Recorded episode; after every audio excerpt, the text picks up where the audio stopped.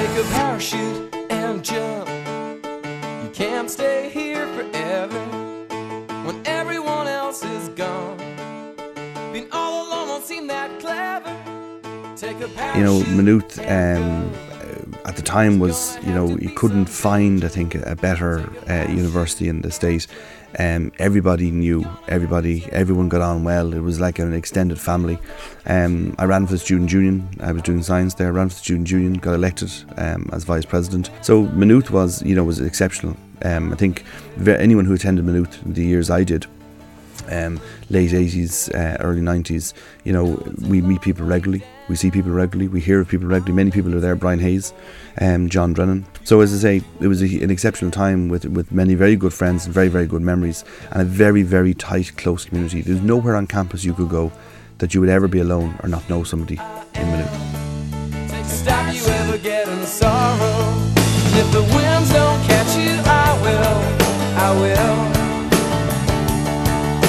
The wind's not there, I'm here.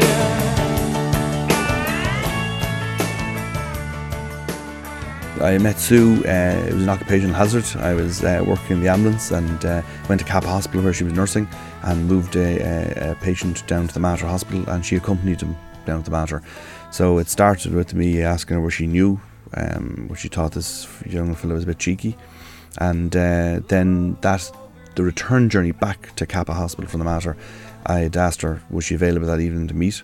Um, I just uh, I bought an ambulance. I set up a private ambulance company at the time. I had no car. Uh, I was using the ambulance as a car for about eight months. So um, she eventually agreed. That night, I turned up in uh, outside Cappagh in the ambulance. One of her friends looked out the window and said, "You're not going to believe this.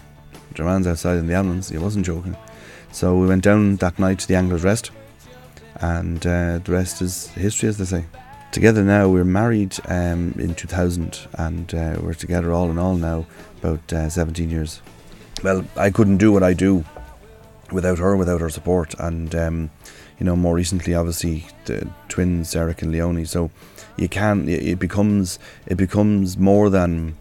It sounds crazy to say more than a relationship, um, but it, you you have to have somebody whom a you love, but b who is part of you and knows you, and uh, I get away with nothing.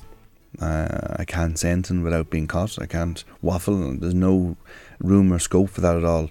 There's a grounding like no other grounding in the world. Um, uh, but you need that, and you can't do as I say what I do, which is try to juggle a number of functions between um, the Lifeline Ambulance, my own ambulance company, and the Irish Mortgage Holders Organisation. Trying to do both of those um, with a young family is in itself very difficult. I love you from the bottom of my pencil case. I love you in the songs I write and sing.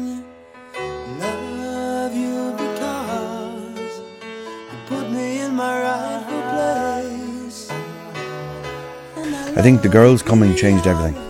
Um, how they came about, think we were trying for children for eight years unsuccessfully. Um, we went and looked at all sorts of uh, fertility uh, treatments. We then did IVF and uh, touch wood, and, and one of the best results we ever had. And the story of the, the discovering we were pregnant is one of those sort of moments I think that will never be removed. So since then, um, you know, we then discovered we were pregnant with twins and uh, two cracking girls, Eric and Leonie, who are uh, four last week, and uh, the whole world changed. Then we went to do the get the scan done uh, in, the, in the Sims clinic. You know, the girl who was doing the scan said, you know, how big is your house? So just told her we just got some renovations done, not realizing at all what the girl was saying. And then she sort of showed us on the screen, you've got twins. So then we were making a phone call back uh, to Sue's mum and my parents to say, yes, we're pregnant, but uh, there's two healthy heartbeats. And after a couple of minutes, took everyone a bit of time to cop on the two healthy heartbeats because they just wanted to hear the result of the scan.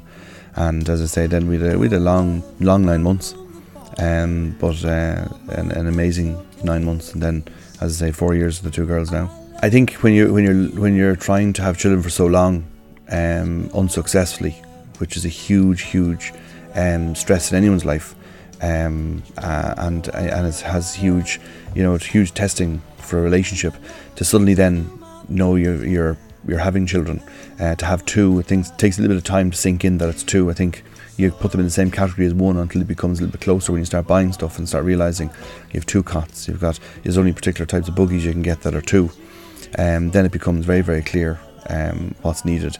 And then you know once the girls came, that was it. It was a complete and utter game changer. It was just absolutely completely different.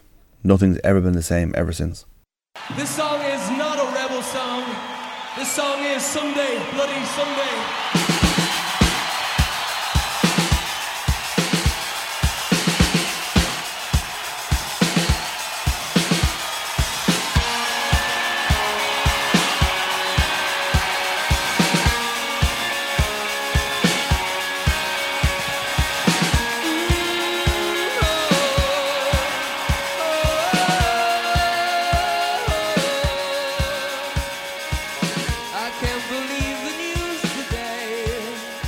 I was a big, big U2 fan. Um, when I had hair, I used to try and have my hair the same way as Bono would have had his hair. Uh, I would have liked to have dressed in black. And uh, I had I've met Bono once or twice actually. Um, when I would have set up the Make Wish Foundation in 1992 here, and then ran it for 10 years on a voluntary basis. So we would have had one or two wishes uh, to have met um, U2. So as Bloody Sunday would be one of those, uh, you know, key songs from the earlier albums where the real U2 fans, I say, uh, supported them